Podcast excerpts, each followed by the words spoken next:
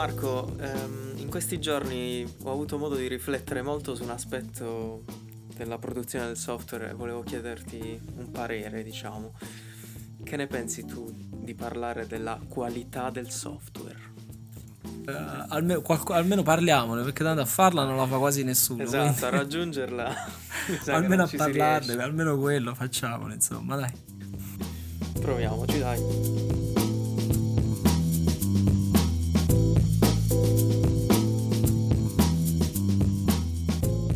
Allora, Alessandro, dopo tutte queste riflessioni delle settimane precedenti, eh, qual è tuo, la tua conclusione? Che cos'è per te la qualità? Guarda, ho riflettuto molto, quasi più di uno specchio, ma forse ancora non ci sono arrivato alla, alla definizione. Però mi... così ho avuto modo di pensarci e di rifletterci perché Vabbè, sem- sempre le solite storie, lavoriamo in una startup, c'è tanto software da creare molto velocemente e, e ovviamente lo sappiamo bene, no? Quando fai le cose velo- di fretta si rischia di lasciarsi dietro un bel po' di poca qualità, ecco. E, ehm, ma, ma, mi chiedevo, cioè così stavo cercando di riflettere un po', mi cercavo di interrogare la qualità del software, che cos'è in realtà? È solo la capacità di poter uh, sai, estendere il software in maniera agile, oppure stiamo parlando di mm, bug che le persone eh, che l'utente finale vede, oppure che ne so, un'esperienza semplicemente dal punto di vista di un'esperienza utente realizzata, sai, disegnata e progettata in maniera efficace, in modo tale che l'utente abbia piacere nell'usare il prodotto. Secondo me questi sono tutti aspetti della qualità del software. Però forse quello su cui io stavo cercando di riflettere di più è un po' diciamo è a priori, è un po' prima di raggiungere l'utente finale. E mm, forse mi stavo soffermando un po' troppo sull'aspetto proprio di rendere il software sai facile da estendere facile da, da de- deployare facile da, da aggiornare. Perché nella mia esperienza personale in questo momento vedo che la velocità ci sta facendo fare un bel po' di sacrifici in questo, in questo ambito e quindi div- diventiamo sempre più, sai, rallentati nel, nel rilasciare software, ehm, che non si rompa in produzione poi soprattutto. Allora, come dicevi sicuramente, ci sono diversi aspetti quando parliamo di qualità. La parola qualità chiaramente sappiamo tutti che è inflazionata alla fine, no? Che tutti parlano sempre la qualità, la qualità la mettono sempre al centro, la mettono come eh, come fosse diciamo un, un, valore di per sé, no? Certo. Eh, in realtà non è che se dici qualità poi eff- effettivamente ce l'hai la qualità. Quindi eh, possiamo parlare di qualità ehm, da diversi punti di vista, come dicevamo.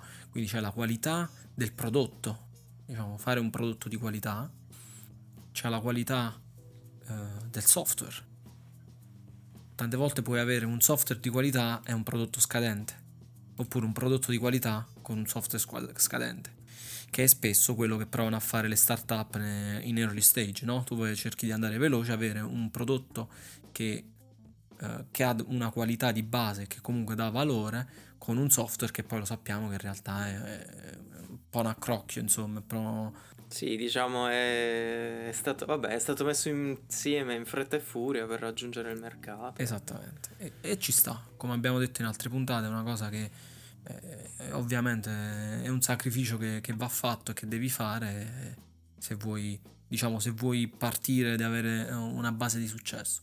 Poi ovviamente, ovviamente eh, come si, si, diciamo, si scala eh, le, le soluzioni, che, i servizi che che stai dando ai, ai clienti e devi scalare anche la qualità perché altrimenti non riesci, non riesci a gestire più il software che hai.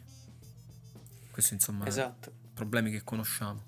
Quindi um, diciamo tralasciando questa parte, ok? Diciamo non parliamo della qualità uh, in questo senso, ma parliamo della qualità del software che, che, viene, che, viene, che viene prodotto.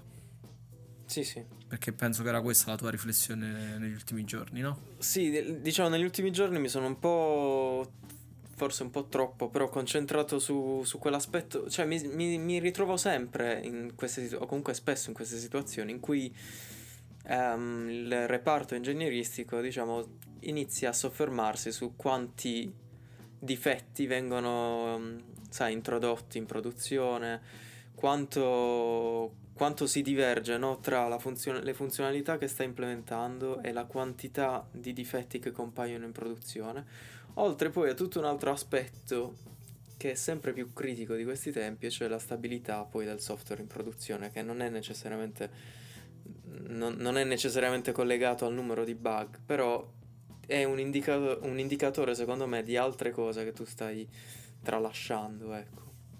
Quindi sì, questi erano un po' gli aspetti principali su cui stavo riflettendo. Guarda, nella mia esperienza, sinceramente, ehm,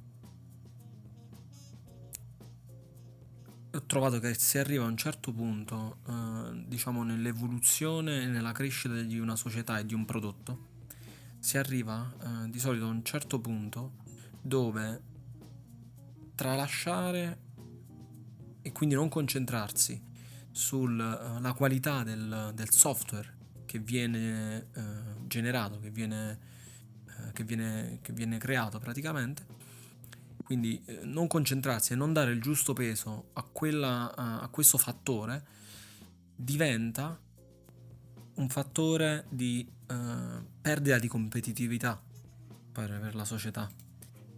E, e ovviamente è, questa questione della qualità è chiaramente uh, legato in maniera indissolubile al, al, al, tech debt di cui parlammo nella, nella stagione precedente. Però la, il, il, punto, a, differenza del tech debt, dove diciamo è diciamo tu hai questi, questi, problemi esistenti che sono già all'interno del, della, del tuo codebase, la questione della qualità è come fare in modo che, non, che tu non, non, le produca proprio queste cose al primo, diciamo, dall'inizio, no? Che tu non, non hai bisogno di avere una, una reazione postuma al, al problema, ma lo, lo previeni. Quindi eh, secondo me ci si arriva, come dicevo, eh, arrivano dei, dei, dei momenti della, della, della, società in cui proprio eh, se non cambi modo di lavorare, se non, quindi, se non cerchi di prevenire la, la, la creazione di questi, di questi problemi, eh, non voglio dire che ti ammazza, però quasi porta, sicuramente comporta delle, delle spese diciamo degli investimenti eccessivi per poi po- poter uh, mitigare uh, tutti i vari bug, tutti i vari incident che tu uh, che poi vengono, vengono riscontrati in, quando, quando, si va live, insomma. Guarda, una, una cosa su cui mi, so, cioè, mi, rifletto spesso e mi chiedo se io sarei mai in grado di agire diversamente è proprio il fatto che, eh, almeno nell'esperienza di startup che ho, che ho avuto, ehm, ovviamente ci, cioè, ci, si dice ok, questa cosa va fatta meglio, però lo faremo mh, mm, successivamente. Per ora vogliamo farlo velocemente perché abbiamo bisogno di arrivare al mercato, no? E quindi questa è una, per, secondo me, una delle maggiori cause di eh, accumulamento del technical debt. Eh, però mi chiedo sempre non sono poche le esperienze di startup che ho avuto e in tutte queste c'è sempre questa mentalità e puntualmente ci si ritrova poi in una situazione in cui il tech debt non è più così sostenibile che bisogna fare qualcosa, quindi la qualità generale del software che hai scritto fino a quel momento è tendenzialmente bassa e quindi si producono bug facilmente, l'utente risco- riscontra sempre malfun- malfunzionamenti e problematiche differenti eh, che, ci si, che, ci si, ritrova spesso nella, in una situazione in cui bisogna alla fine eh, scegliere se continuare a sviluppare nuova funzionalità oppure fermarsi e eh, risolvere quello che si, è, che si, è, prodotto in maniera diciamo non, eh, non ingegnerizzata, ecco, in maniera opportuna. Però eh, diciamo, se, se, rifletto su come approccerei io il problema, probabilmente io farei le, l'errore opposto, cioè mi concentrerei troppo sulla qualità del software e magari non arriverei in, in tempo in, in produzione. Però continuo a chiedermi, possibile che si debba arrivare sempre a questo punto. Ci sono esempi virtuosi in cui si riesce ad avere un equilibrio tra le due cose, quindi si, è, si riesce a tenere sotto controllo il rate dei bug che vengono registrati, si, si mantiene un software stabile, gli ingegneri sono tutti allineati sul, uh, quando, su quando è opportuno fare un refactoring, quando è opportuno scrivere un pezzo di software in una determinata maniera in modo che sia esten- estendibile. Insomma, mi chiedo sempre possibile che dobbiamo sempre arrivare a questo punto in cui si rischia di doversi fermare? Non, non riesco ancora a trovare un, una spiegazione, diciamo, a questo. A questo guarda, secondo me, come ti dicevo, è, è proprio una questione di. È una questione di capire quando la società deve cambiare modo di lavorare proprio. Secondo me è quello il punto. Perché se tu continui a lavorare, non, non, se tu non, non, ti concentri ecco, sul, sulla fase in cui la società uh, si trova, quindi sulla, sulla, fase della vita della società, e su, quindi in che fase si sta, e, su, in, e che tipo di goal, che tipo di, sì, di obiettivi si, si, si, provano a raggiungere. Eh, e quindi ragioni sempre per dire con la mentalità del, dell'early stage startup, o che ne so, dei, dei pre-seed oppure dei eh, queste startup no, che vengono poi utilizzate soltanto dai, dai, dagli early adopters che chiaramente hanno delle aspettative eh, di qualità, delle aspettative eh, di, di, di, di livello di servizio più basse rispetto a se tu hai una base clienti stabile e, e, consolidata che chiaramente ha anche delle aspettative molto alte, no? Certo. rispetto a quello che è. Quindi, che, che ti posso dire? Se c'hai un bug, eh, se si trova un bug in produzione, magari tu devi, si aspettano che c'hai un SLA, non lo so, di 5 giorni, 7 giorni, quello che sia. Eh, se tu stai in un, un, un early stage, nessuno si aspetta una cosa del genere. Sono molto più comprensivi, sono molto più, no? Ah, ti, ti, provano ad aiutare. Quando invece poi paghi e paghi, paghi bei soldi, nessuno ti prova ad aiutare, pretendono che tu, che tu sistemi le cose. Quindi se uno, secondo me, non capisce oppure non si Uh, non, non, si interessa, ecco, se non ti interessi di capire in quale fase della società stai, ok, in quale fase della vita della società stai, e non adatti il processo di produzione del software e il modo in cui scrivi software alla fase in cui ti trovi e quindi eh, diciamo alle aspettative da parte dei clienti anche che hai, eh, secondo me sei destinato a, ad avere dei problemi seri, dei problemi gravi in, ehm, da, da questo punto di vista. Ehm, ehm, la, la, questione del, del, dell'allineamento, diciamo, del technical alignment di cui parlavi tu, no? se siamo allineati dagli ingegneri quando una cosa va, va, va, va fatto il refactoring o no, e secondo me quella è una cosa molto interessante. Chiaramente dipende sempre dal, da quanti ingegneri uh, alla società, perché se, se hai 5 ingegneri ti, ti metti in una stanza e decidi, se hai 100 ingegneri diventa un po' più difficile da fare questa cosa, soprattutto quando, quando parliamo di, di fare diciamo di refactoring di codice che in un modo o in un altro coinvolgono più, uh, più features, diciamo, o comunque più servizi. Questo chiaramente nel caso in cui ancora non è splittato il monolite, sto pensando per esempio. Eh, quello diventa una... una diventa se mai lo sarà. Se mai lo sarà. se mai lo sarà, esatto. Eh, però diventa una cosa un po' più complicata perché c'è, c'è un centinaio di persone, tutti bene o male toccano quelle parti di codice, eh, tu vuoi fare il refactoring. Eh. eh sì, che poi, che poi, non è sempre, cioè nel senso, nella, in testa io non ho solo le, le, le, i casi, diciamo, di, di, refactoring, ma a volte proprio scelte architetturali eh, di, di, un certo spessore, diciamo, che vengono fatte con, diciamo, com, diciamo compromettendo degli aspetti no, dell'architettura perché si vuole andare un po' più rapidamente, no? E quindi anche in quei casi poi ci dovrebbe essere una figura che si preoccupa di tenere sotto controllo tutte queste scelte architetturali e, eh, sai, spingere per, per rivederle nel momento in cui arriva appunto il momento in, in, cui bisogna rivederle perché magari la società è cresciuta abbastanza oppure sta facendo un sta virando diciamo dal punto di vista proprio del, della strategia. Oppure ne so sono stati acquisiti o si pianifica di acquisire dei clienti molto importanti. Cioè a volte manca quella tensione tecnologica che ci dovrebbe essere tra eh, appunto un, la, la, l'aspetto puramente tecnico del nostro lavoro e l'aspetto invece di strategia del, dell'organizzazione.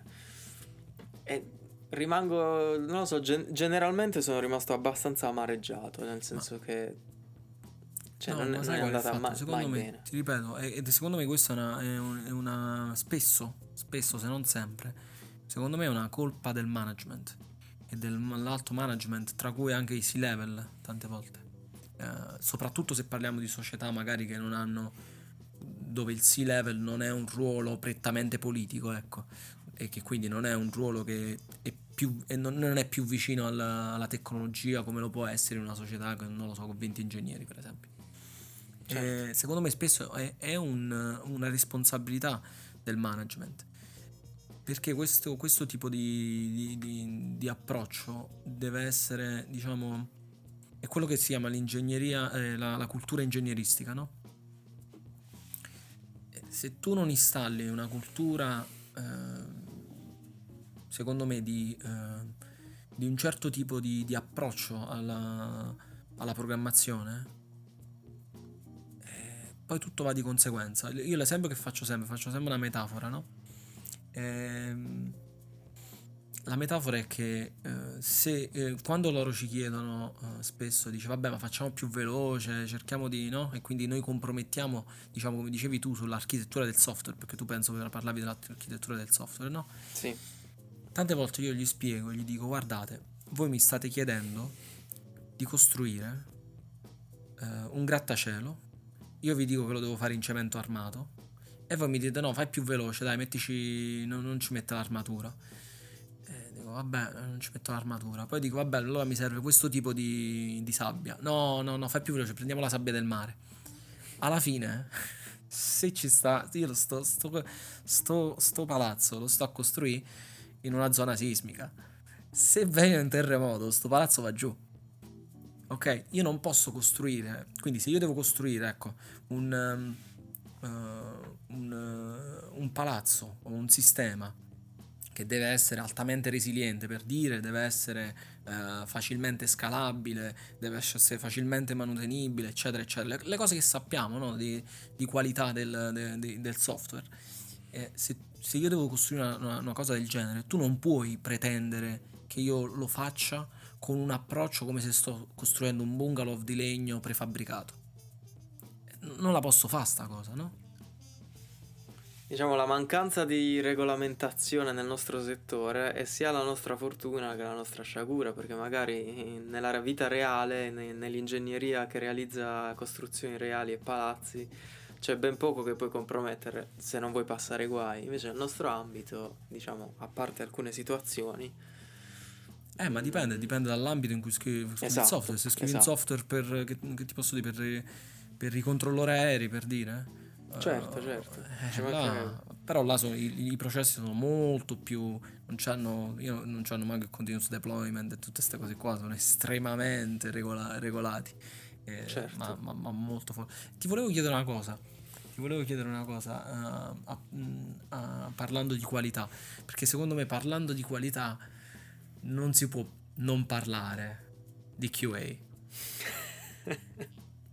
Quindi ti Avrei voluto chiedere, chiedere io a te. Ti volevo chiedere, che cosa uh, ne pensi dei QA e come vedi il ruolo dei QA? Guarda, da... ti posso diciamo dare una, un'idea del, dell'evoluzione del mio pensiero. Diciamo, quando ero un po' più acerbo mh, dal punto di vista proprio della mia carriera ed ero esclusivamente interessato al codice che scrivevo, e magari non, non, ero neanche troppo sensibile alle pratiche lean, continuous improvement, integration. Diciamo, la figura del QA eh, per me era solo una, una rottura di balle perché, perché scrivevo codice io e poi c'era qualcuno che mi diceva se andava bene oppure no, e se non andava bene dovevo aggiustare qualcosa e così via, si creava questo, questo ciclo che diciamo se i nostri cari ascoltatori hanno seguito alcune delle puntate che abbiamo, che abbiamo rilasciato, diciamo questo ciclo non è mh, mm, quello a cui aspiriamo più, ecco io e te, perché eh, diciamo, la qualità di, quello che produci dovrebbe essere già intrinseca in quello che, che mandi in produzione.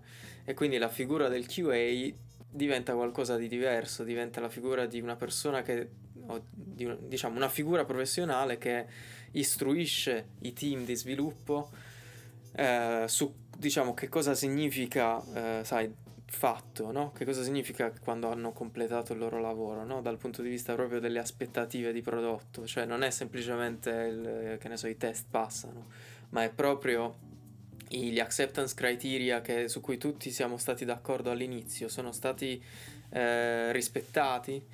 Quindi diciamo è una, è un, una, una sorta di eh, coach, appunto, che cerca di rendere eh, gli sviluppatori sensibili appunto al rispettare la, le richieste, no? in modo da minimizzare il cosiddetto rework, cioè quanto lavoro poi viene effettivamente, quanti cicli poi vengono effettivamente sprecati nel rifare cose che già si era inteso fare sin dall'inizio perché magari non si è stati attenti a, cosa sono gli acceptance criteria.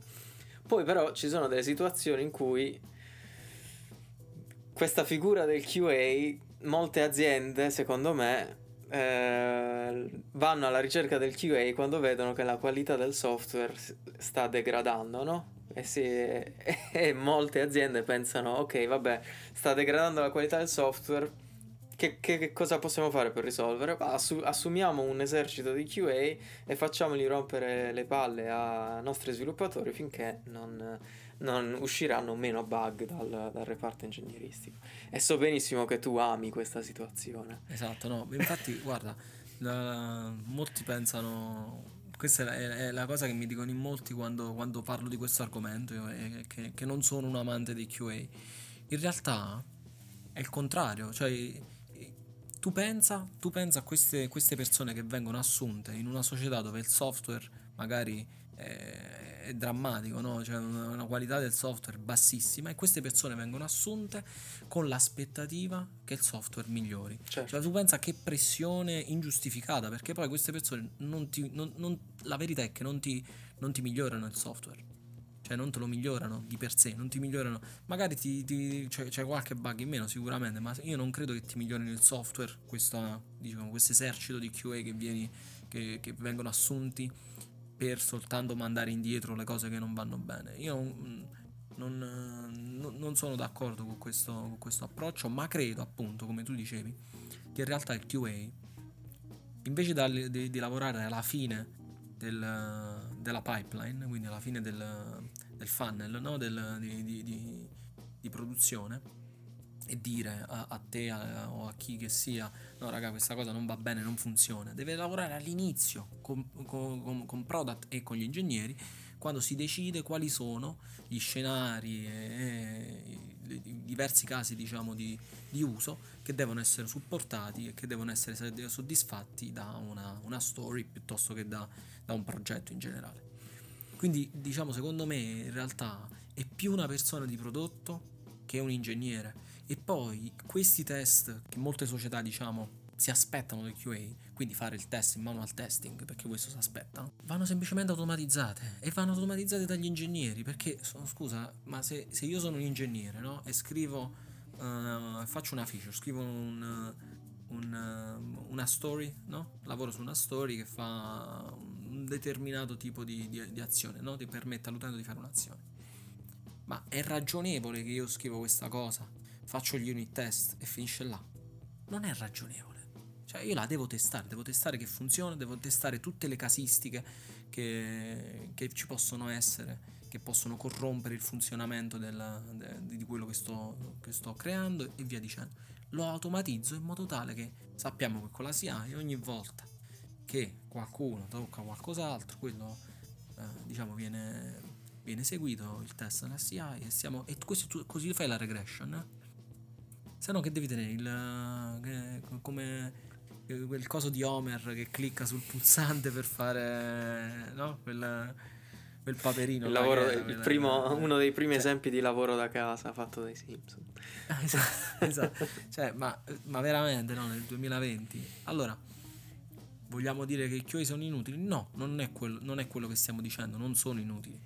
è semplicemente che in realtà devono essere, eh, diciamo, portano valore in, uno, in una fase diversa dello sviluppo del software rispetto a quella in cui di solito vengono, eh, vengono utilizzati. Guarda, mi hai, fatto, mi hai, fatto, pensare una... Mm, prima quando hai detto eh, l'aspettativa è che... Cioè ci sono aspettative altissime nei confronti di questi eserciti di QA perché l'azienda si aspetta che assumendoli i, i bug diminuiscano. E secondo me proprio questo, in questi contesti effettivamente perso- questa figura professionale ha così tanta pressione no? di dover aumentare la qualità del software che si pone quasi naturalmente, secondo me, in maniera molto an- antagonistica nei confronti degli sviluppatori e viceversa. E ho visto eh, team diventare veramente mh, in conflitto tra di loro, nel senso che veramente il QA poi diventa una figura che lo sviluppatore odia e viceversa, perché magari il QA eh, ritiene che gli sviluppatori non, non, siano professionali abbastanza e producano software di scarsa qualità, è ok. Ma poi magari si sentono così sotto pressione da cercare, che ne so, di, di trovare dei casi d'uso che magari il prodotto non, su cui magari il prodotto non vuole investire. Comunque si crea un circolo vizioso in cui loro spingono indietro una story perché vada a implementare quel caso d'uso e gli sviluppatori, cioè si creano queste situazioni di conflitto estremo perché secondo me alla base c'è proprio eh, un errore di fondo, cioè appunto considerare il QA come il cosiddetto gatekeeper della qualità, esatto.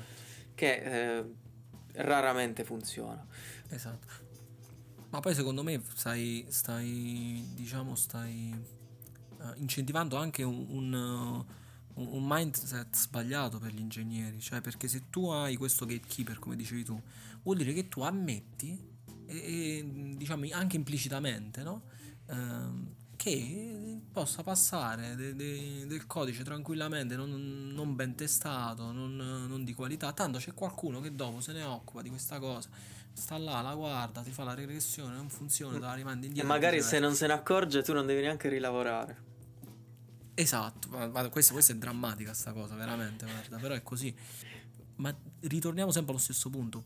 Secondo me è colpa del management. È il management che fa che fa, delle, che fa queste, questi errori drammatici dal mio punto di vista, la, la maggior parte delle volte, perché eh, ingegneri chiaramente la verità è che su questo tipo di decisioni spesso non hanno potere, sono fatte da dei manager che magari hanno delle, delle pratiche vecchie di 15-20 anni e non si aggiornano e non, non hanno una visione critica del, de, dello sviluppo e non hanno neanche una visione evolutiva dello sviluppo, quindi non si rendono manco conto spesso del, diciamo, dell'evoluzione in cui la società e eh, la, l'informatica eh, viaggia e si muove, quindi si eh, cambia nel tempo e rimangono ancorati alle loro, alle loro um, convinzioni come certi manager illuminati che misurano la performance dei QA con la quantità di bug eh, che scoprono, la quantità di bug aperti,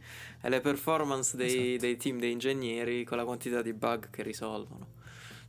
Esatto. Cioè, è proprio il modo peggiore per produrre quali- software di qualità.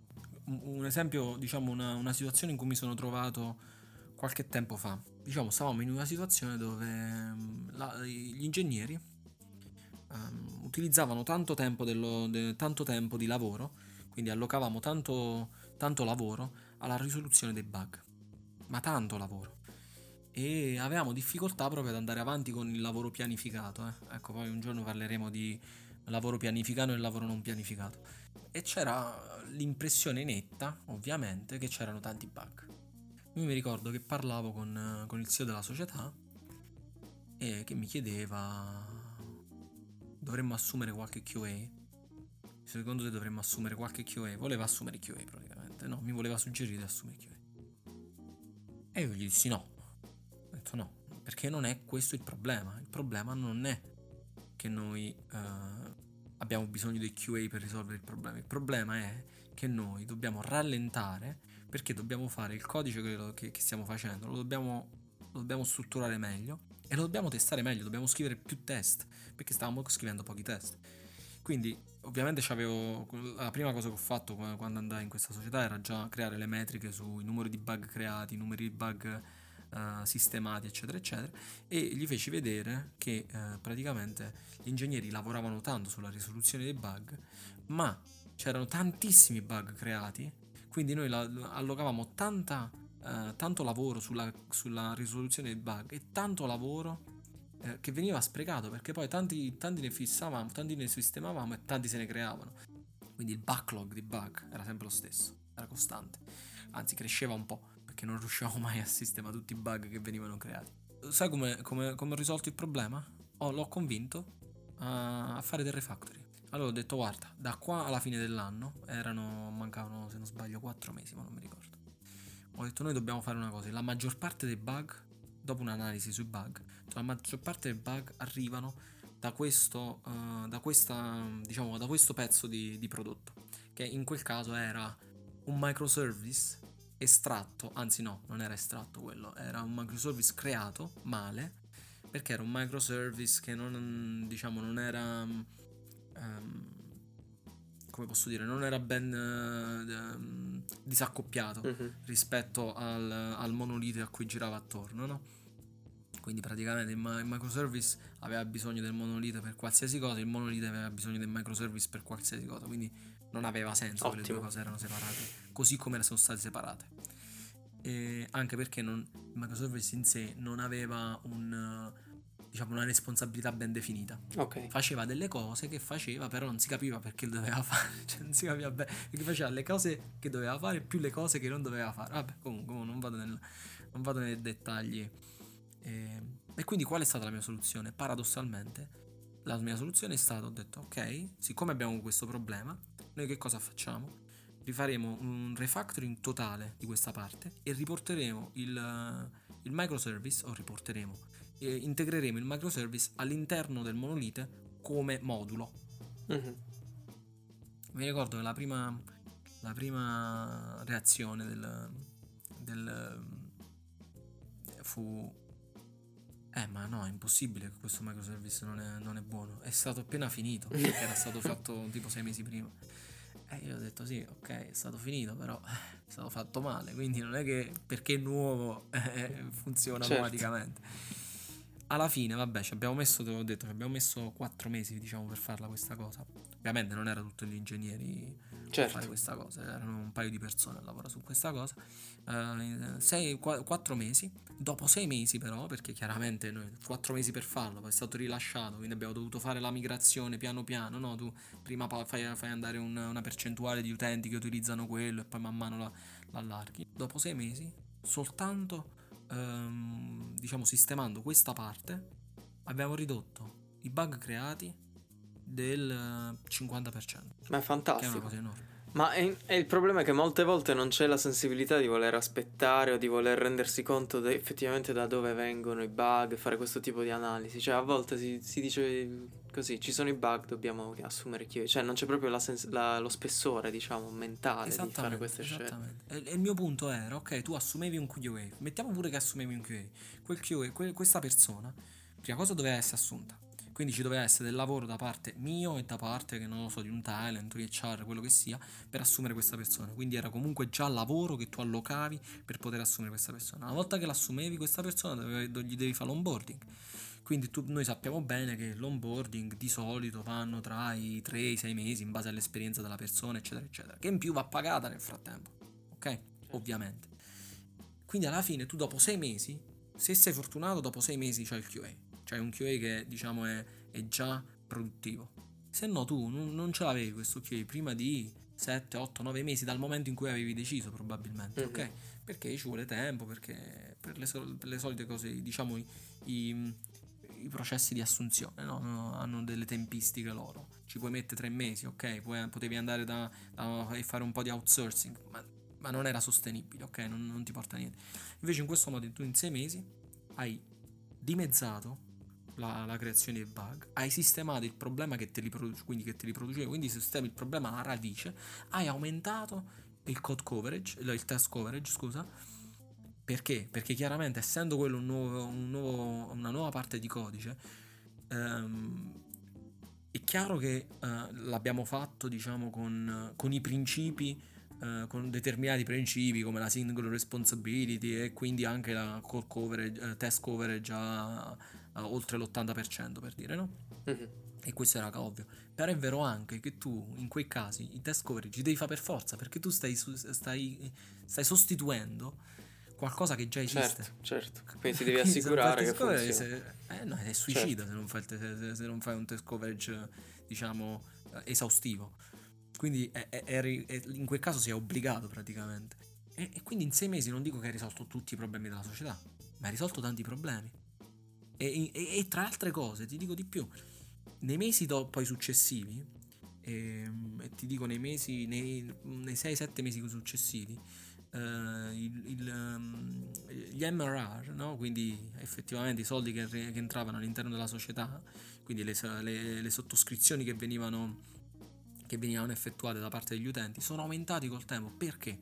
Perché la, uh, col tempo la società ha acquisito una credibilità uh, che non aveva per colpa di quei problemi. Quindi che è successo? Che col tempo hai, sei riuscito a ricostruire una credibilità e un'affidabilità, eh, no? la famosa trust, eh, ne, da parte dei clienti nel servizio che gli stai dando, che stava perdendo di credibilità per quei problemi. E questo l'hai fatto nel giro di 6, 7, 8, 9 mesi, senza assumere nessuno di nuovo. Allocando soltanto già le risorse che già hai, che chiaramente tu dici però non hai fatto nuovi feature. Sì, non hai fatto nuovi feature, ma quello che fai e che già facevi lo fai meglio.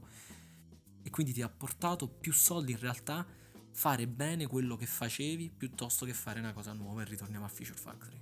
Esatto, è proprio, è proprio quello uno dei problemi principali secondo me, che ci si focalizza troppo sul nuovo e non si, non si, cioè si perde di vista diciamo il, quello che hai, non si vuole effettivamente investire in capire effettivamente se è il caso, anche in alcuni casi semplicemente di rimuovere alcune, alcune parti del software, perché magari può darsi anche che portino solo bug e non portano nessun valore al, alla società. Va bene, quindi diciamo abbiamo parlato un po' di qualità, un po' che cosa significa per noi, ci sono secondo me ci sono ancora tantissimi altri aspetti della produzione del software che sono collegati alla qualità. Eh, però sì, mi interessava, mi interessava un po' iniziare a, a, ad affrontare questo argomento e penso, penso anche che sia stato utile eh, chiarire un po' eh, che cosa significa QA per noi, perché secondo me nelle, nelle puntate precedenti, diciamo, una serie di consigli che abbiamo dato, comunque una serie di, di aspetti che abbiamo discusso, potrebbero aver, diciamo, sai, spi- spinto a, a riflettere su che, sulla figura del QA, no? Che fine fa la figura del QA eh, dopo tutti i discorsi che ci siamo, che ci siamo fatti. E, ehm, sì, diciamo, c'è, c'è, ancora tanto da dire, però per oggi eh, penso che ci fermiamo qua. E ricordatevi sempre di seguirci. Eh, scusate se non siamo più così tanto attivi sui social come prima, ritorneremo. Però è l'unico COVID. modo, esatto, cioè quella la solita scusa per qualsiasi cosa, però è l'unico modo per rimanere aggiornati sui nostri episodi. E, lasciateci, lasciateci feedback e fateci sapere se volete che affrontiamo qualche argomento in, in particolare. Ciao Alessa. Hasta la vista.